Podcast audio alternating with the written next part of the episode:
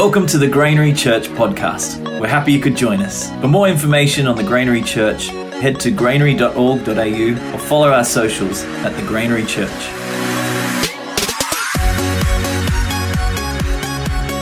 We have this uh, very interesting passage today. I've got some uh, fun passages recently to preach on, and I've really loved it because we're really unpacking what Jesus is actually trying to say in the Sermon on the Mount. And what I'm increasingly convinced about is that we read a lot of the teaching of Jesus through our own very legalistic eyes because one part of the human condition is to bring everything down to a rule or a law. And Jesus actually did that for us. He brought it down to these two commandments to love the Lord your God with all your heart and soul and mind and strengthen to love your neighbor as yourself. And he unpacks that by saying, the way I love you is the way you love each other. And that's what that's the way of life that we've been called into.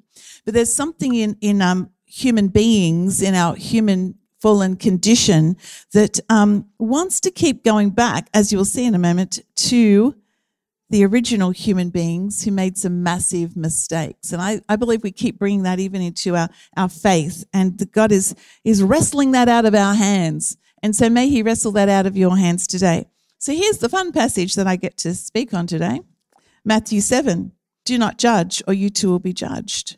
For in the same way you judge others, you will be judged, and with the measure you use, it will be measured to you. Why do you look at the speck of sawdust in your brother's eye and pay no attention to the plank in your own eye? How can you say to your brother, Let me take the speck out of your eye, when all the time there is a plank in your own eye? You hypocrite. First, take the plank out of your own eye, then you will see clearly to remove the speck from your brother's eye. Do not give dogs what is sacred. Do not throw your pearls to pigs. If you do, they may trample them under their feet and may tear you to pieces. It's Matthew 7 1 to 6. And said, We're going to talk about judging and planks and sawdust and pearls and pigs and a whole lot of things like that. So let's think for a moment before we get into this. Have you ever felt judged by someone? Well, hand up if you've never ever felt judged by anyone. Because if that's you, you can go and help in the cafe because I think they need volunteers, or the rest of us deal with judgment. Okay, so if you felt judged, I just want you to ask yourself for a moment what did it feel like? Like, really analyze your heart and say, don't just say, I didn't like it, because obviously, was there anyone here, firstly, who did like it? No, so no one likes it. So, what is it about, about judgment about you when you've received it that you don't like? Just in your heart, what is it? You can talk to person next to you, I'm giving you 30 seconds to consider that, to hear what someone else would say. What don't you like about it?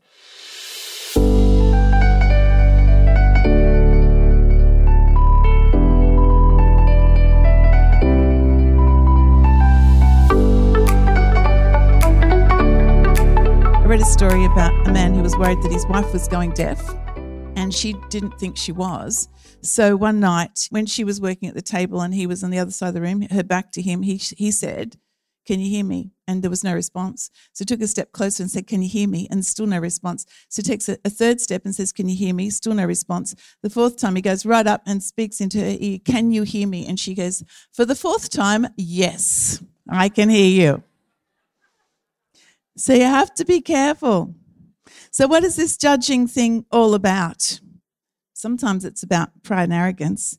Theologian David, Daniel Hoffman writes this The first thing to say is that knowing good and evil does not refer to the possession of information like one would know the capital of Belgium or the chemical components of a cell membrane. It's an active phrase and refers to discernment between good and evil, or more simply, making judgments. Because then people say, well, you have to discern between good and evil and you, you have to make judgments and decisions. But I don't believe this is actually what's talking about. You, because in Hebrews 5.14, you are meant to, as you journey in faith and become very close to God and be able to be totally led by His Spirit. Hebrews 5:14 says, "But solid food is for the mature, for those who have their powers of discernment trained by constant practice to distinguish good from evil."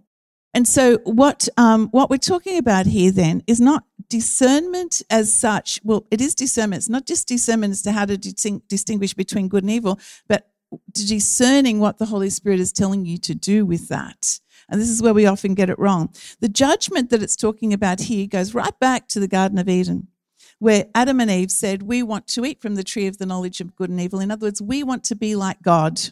We would love this position of being God where we can work out what's wrong with people, what needs to be fixed up with people, and how they should be fixed up. So we become like the doctor who um, diagnoses and decides what the cure is for every person, whether they asked for it or not.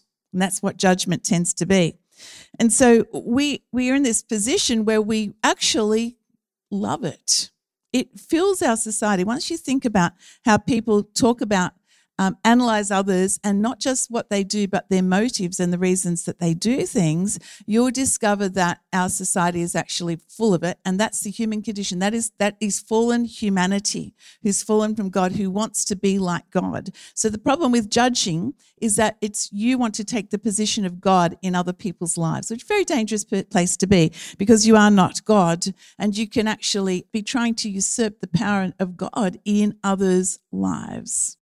H.A. Ironside, he's a, another theologian, he tells a story of a, an old story of a man called Bishop Potter. He said um, he was sailing for Europe on one of the great transatlantic ocean liners. When he went on board, he found that another passenger was to share the cabin with him. After going to see the accommodations, he came up to the purser's desk and inquired if he could leave his gold watch and other valuables in the ship's safe. He explained that ordinarily he never availed himself of that privilege, but he had been to his cabin and had met the man who was to occupy the other berth. Judging from his appearance, he was afraid that he might not be a very trustworthy person. The purser accepted the responsibility for the valuables and remarked, It's all right, Bishop. I'm be very glad to take care of them for you. The other man has been up here and left his for the same reason. And we read in Matthew 7 2 this. So, firstly, we start, don't judge. Matthew 7 2 For in the same way you judge others, you will be judged. And with the measure you use, it will be measured to you. So before we move into this world of judgment, let's remember this that you are moving into a world where you will receive what you have been given. And David Guzik writes this According to the teaching of some rabbis in Jesus' time, God had two measures that he used to judge people. One was a measure of ju- justice, and the other was a measure of mercy. Which measure do you want God to use with you? Then you should use that same measure with others. So think about how you want to be perceived, how you want to be valued, how you want to be loved, how you want to be corrected. Because all of us have people that we would go to and say, Is there anything that you see that I, you know, should fix up or need to work on? But those people are chosen very, very carefully. And you have to have a very strong relationship with those people to trust their opinion and know that what they're about to say is really important. So I have people that I would ask that question to, um, but I have people that I wouldn't ask that question to, and you will all be the same. You'll have people in your family you trust, people that you work with that you trust. Stu and I work really closely together, and I can go to him and say, Should I have done that differently? And sometimes he might say something that is uh, hits, well, it doesn't say it hurts, it makes you feel like, Oh, did I get that wrong? But I trust him because I know he's got my back and he's got my best interests. And that's the sort of people we want to be for people that people could come to you and say, "Can you tell me?" And you, the reason they do is because they trust you, because they you know that they've got your back and they've got your best interests at heart. Not that they're trying to control you. And when we try to be judges, like um, I believe we're talking about from Adam and Eve, which is the human fallen human condition, it's because we have this desire to be like God, and we want to control people. We want to walk into people's lives and say we have the answers for all of them. There's something about that that we love. And you hear people speaking with great superiority about other people that they really don't even know. And that is part of our human condition. And you'll find, as you think about this as the week goes on, that you, you can be invited into many conversations where you are called to actually judge the intentions of people's hearts. And yet you don't even know them. You don't know the story of their life, and you don't know what's gone on in their life. And it's a very dangerous position to be in because it's putting yourself up as God. But this passage goes on to talk about how to remove a speck from your brother's eye. So what how do we do that? So let's have a look. So it says, "Why do you look at the speck of sawdust in your brother's eye and pay no attention to the plank in your own eye?" So firstly, we presume that the speck of sawdust and the plank are sins. We presume that. Well, it doesn't actually say that. So you've got to look at what the passage actually saying. It doesn't say it's sin, but it could be sin. Okay. But it doesn't say that it's sin. So when you judge people, sometimes you just judge what they do and the decisions that they make, whether they're good or bad. So someone decides to buy a house in a particular region that you think was a really bad investment, you judge a whole lot of things about them. Okay, so you can judge people for lots of different reasons. A speck or a log, this is what I understand about specks and logs.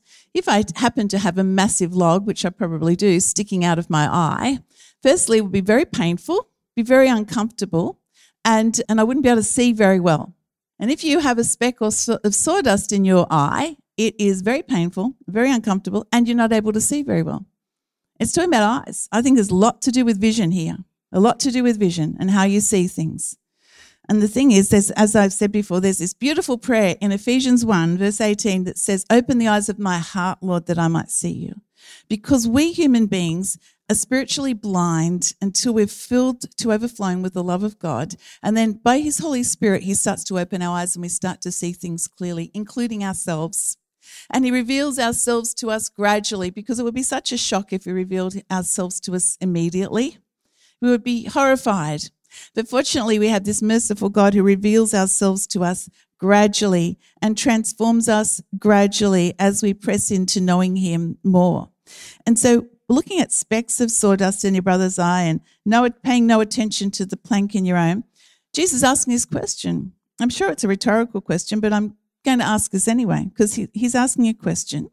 So, why do you worry about someone else's situation and analyze it and try to control it and manipulate people, but you don't look at the plank in your own eye? I'm going to ask the answer for that question. Why is it? Ask yourself, why is it? Why is it that you would have a conversation with others about someone else, but you don't sit and say, Would you like to well, look at the plank in my own, own eye for a moment? And can I just pour out to you all my faults and failures? I just like to share them all so I could take the attention off the person that we're talking about. Why is it that we don't like to pay attention to the plank in our own eye? Or, as um, Chelsea said when we are talking about the first one, that we get defensive. Why do we get defensive about ourselves? Why don't we want to look at the plank? Why do we love this, the speck? Okay, 30 seconds.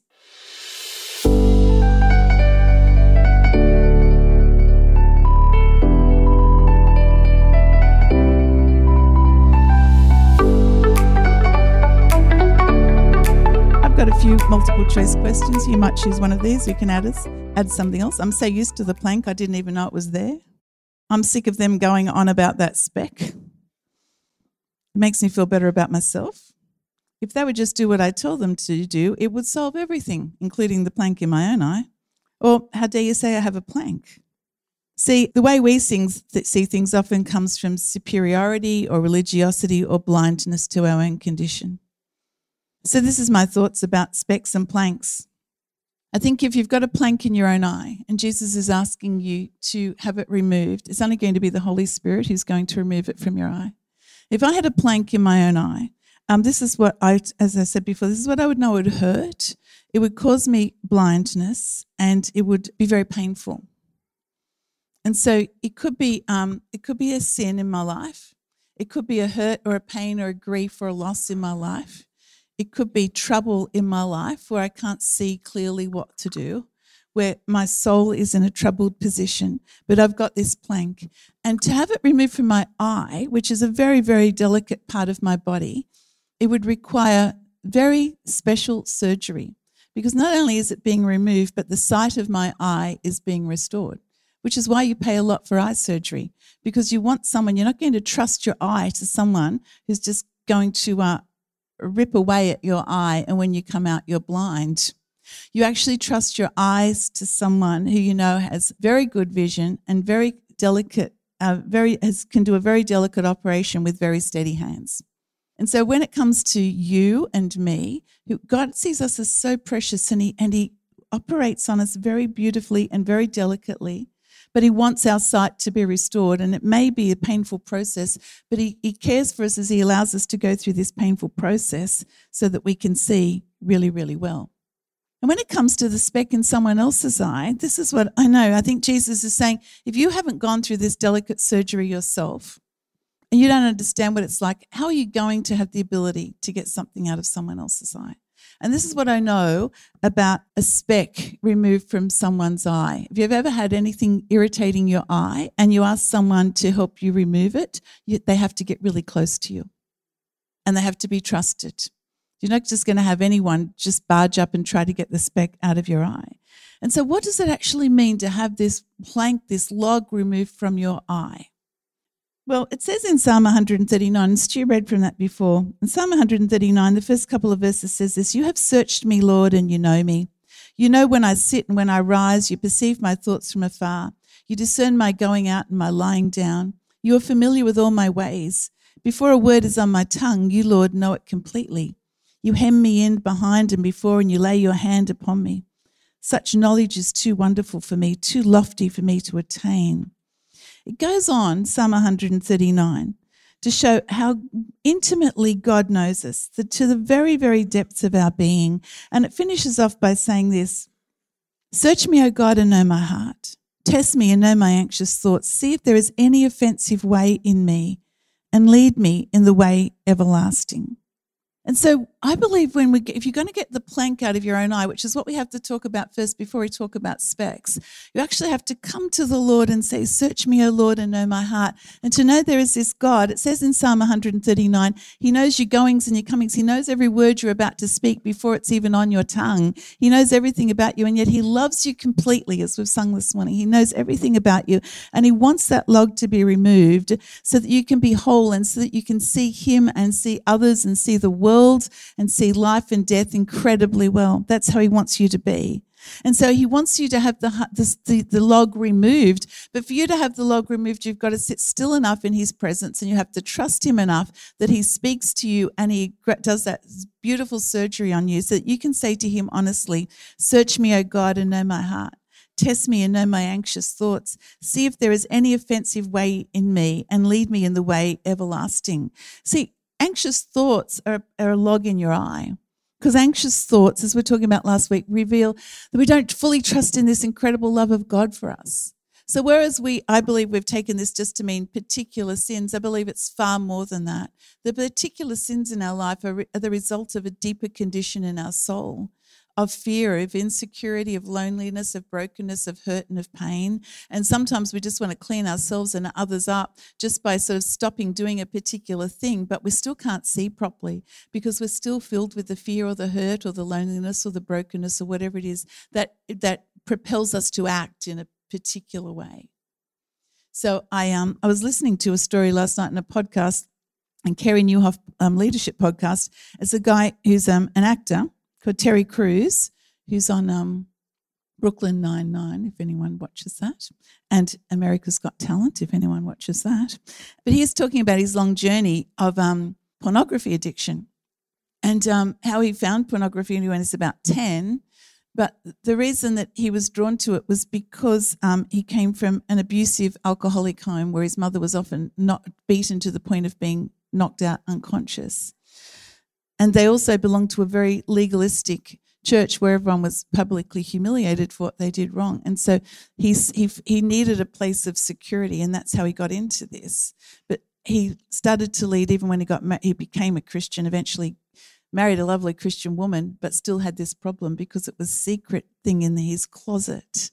And what he was doing, he knew he was wrong, but there was such hurt and pain and brokenness on the inside, he didn't know what else to do. And when the Lord healed his hurt and pain and brokenness on the inside, everything else started to change. His marriage was restored, his family was restored. And, and so it's a sign that when we do something that is wrong, it generally comes from some hurt and pain and brokenness that's on the inside. And I believe that's why Jesus is saying, be careful how you judge. Because you can judge and say, I saw a person doing such and such, but you cannot judge really the state of their soul, what's going in in that what's going on in their soul. And we like to do that. And if you really care like God cares about you, that's why this psalm is so beautiful. When it talks about the depth of your being, it says, If I go up to the heavens, you are there. If I make my bed in the depths, you are there. If I rise on the wings of the dawn, if I settle on the far side of the sea, even there your hand will guide me, your right hand will hold me fast. It, no matter where you go or what you do, He will stay faithful to you, He will stay close to you. We are the sort of people who, when we see someone do something wrong, we we, um, we remove ourselves from them lest we be associated with someone who is a sinner. But Jesus is the sort of person who, when he sees someone doing something wrong, moves closer to them because they are a sinner. And he understands that that sin mean, is coming from a depth, depth of broken relationship between God and people, and he wants to see it restored. And we need to ask ourselves, where, where do I fit in? Do I remove myself from people because they do things that are wrong or things I don't approve of? Or do I push in because I see that that comes from some sort of brokenness within and they don't know what to do with it. There is a brokenness in their relationship with God. They don't fully understand His love. There's a re- re- brokenness in the relationship with people. They don't feel loved and valued. And I, who am full of the Holy Spirit and have experienced this delicate eye surgery myself, and now have the ability to move right in and, and help people in their brokenness. And if you haven't experienced this eye surgery yourself, you must not start practicing it on someone else. Because Jesus says you're a hypocrite. In other words, you're an actor. It's like you're pretending that you know what you're doing. There was a story of um, a guy in America who was a doctor, and one of his patients one day just had a few suspicions about him, and she and she did a little bit of a search, a big search apparently, and she discovered he actually wasn't a doctor, but he had an entire surgery. He had certificates up on the wall, and his mum was the receptionist. So they were in it together, making lots and lots of money. And uh, he obviously had some good guesses because people kept coming back to him for more treatment.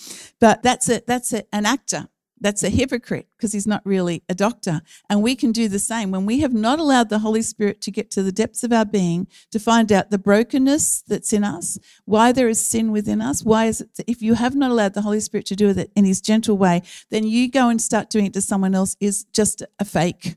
You have no understanding. And that's why the stuff that you've been through individually that God's healed gives you a beautiful platform to going into someone else's life because you can sit with them and say, I get it. I get it. And this is how God restored me. And you have to be brave enough to talk about it. So, as as um, Graham and I listened to this man, we were driving along last night and listening to this podcast, and he's talking openly about his addiction to porn. He really demystified that addiction and say, and it was like anyone who suffered with that could go to him very confidently and say, I'm the same, without any sense of judgment or condemnation.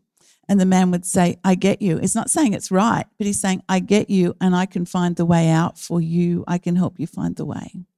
Jesus is the way, but he can help you find the way.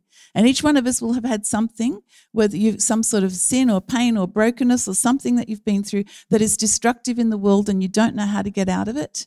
But as the Holy Spirit gently does his operation on you, you are then able to go and minister to someone else. And so to remove a speck, there's three things I think you need to notice. Firstly, you have to appreciate that someone's in pain. If you see someone doing something that's wrong and you just you just start um, talking about them in a condemnatory way, you don't understand that there's some sort of pain and brokenness on the inside. And so you have to understand that. So if you see someone, literally saw someone with some speck in their eye and they're really irritated and their eyes are watering, etc., and you go, "I'll oh, just get over it." Stop, stop making your eyes water. I think I'm not making my eyes water. There's something in my eye. No, there's not. You're just imagining it. You can control that. That's that's what we can become like when we're judgmental. You have to understand something's wrong. Something is wrong on the inside. When people make poor choices, something is wrong on the inside. When people are acting strange in some way, something is wrong on the inside. And then to get it out, if you've ever had something, someone has to move in really close to you, really, really close, very close, like your faces are these clo- this close. And so you actually have to invite someone. If someone comes to come into that close to me, you want to push them away unless you really trust them. And then you allow them to operate on your eye to help you get rid of the speck in your eye. And you have to understand it's a very delicate operation because that eye is precious to you. Which brings us to the last verse. Do not give dogs what is sacred. Do not throw your pearls to pigs. If you do, they may trample them under their feet and turn and tear you to pieces. You, you could look at this in many ways. The way I want to suggest to you today is this.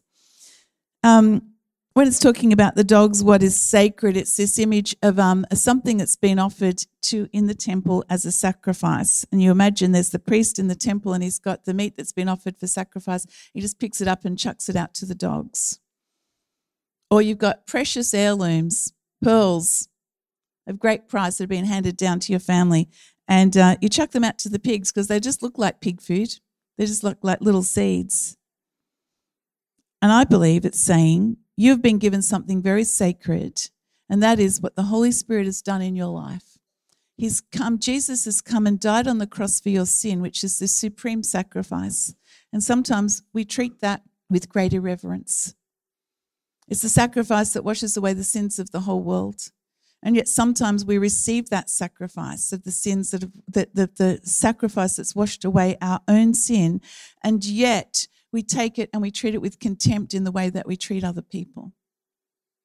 And we have this pearl of great price, this beautiful gospel that it is good news that God so loved the world that he gave his only son, that whoever believes in him would not perish but have, have, have eternal life, and that God didn't send his son into the world to condemn it, but that the world through him might be saved.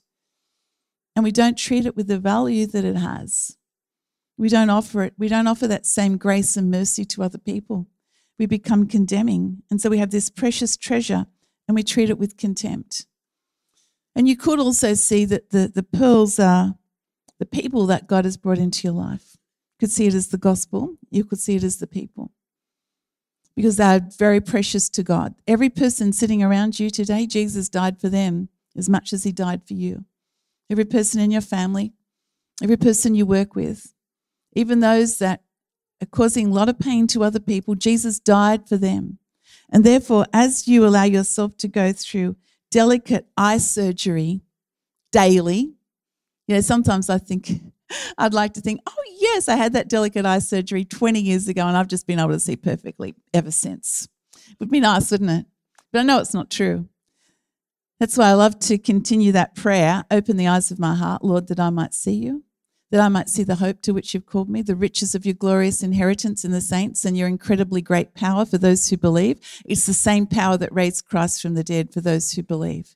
And that's what you and I are called into. We're called to be followers of Jesus who look at people and we want every person to be transformed into his likeness. But as we do this, we do it with great discernment. We do it led by the Holy Spirit and we allow the Holy Spirit to work in us every day so that we then have the ability to go and help someone else with His grace and His mercy because He wants everyone to be set free from sin, from pain, from brokenness, from loneliness, from all the agonies that come into this world. He wants us all to be set free from it.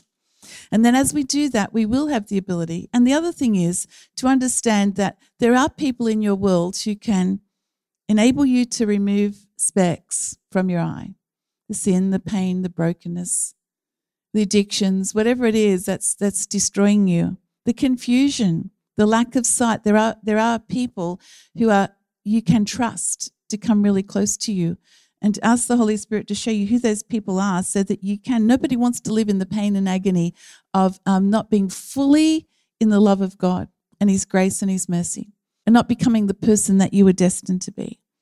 And that's what He wants to do for us. I was reading Psalm 42 the other day, wrestling with some situations in my life and asking God, why haven't you fixed this up yet, God?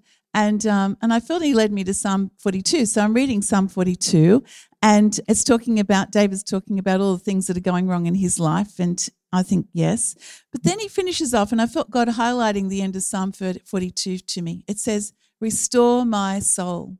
Restore my soul, O Lord. And I just felt God saying to me, the first thing that you need is a restored soul. And then I can work in the other areas of your life.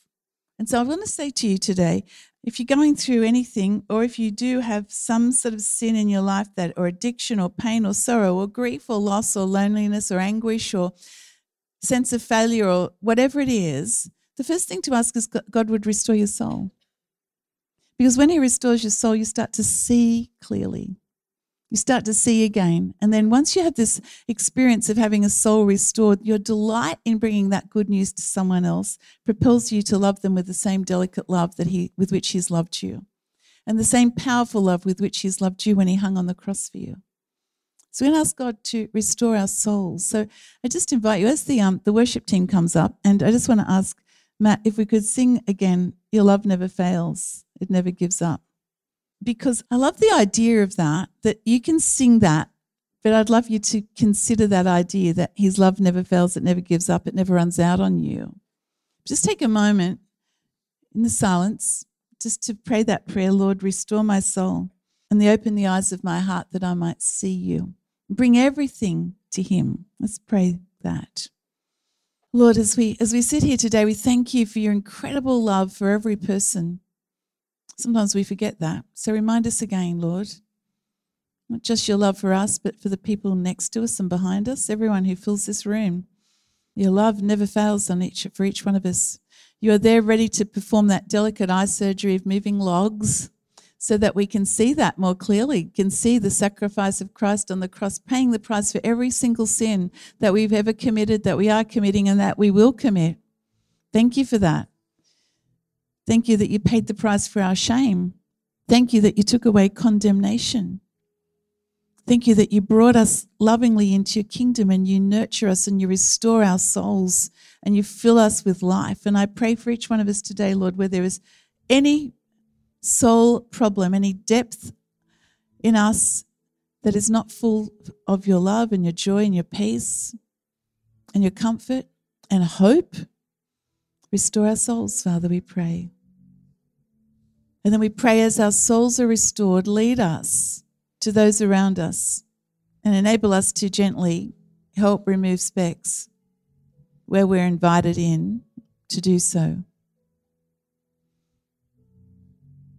But in our prayer for one another, Lord, may it be that everyone would have our eyes open to see your hope, to see the inheritance and see the power that you have for each one of us. We thank you for that. In Jesus' name, amen. Thank you for listening to our Sunday podcast. If you enjoyed it, either subscribe or follow on the podcast app that you use to keep up to date on when our next Sunday podcast gets released. Have a safe and blessed week.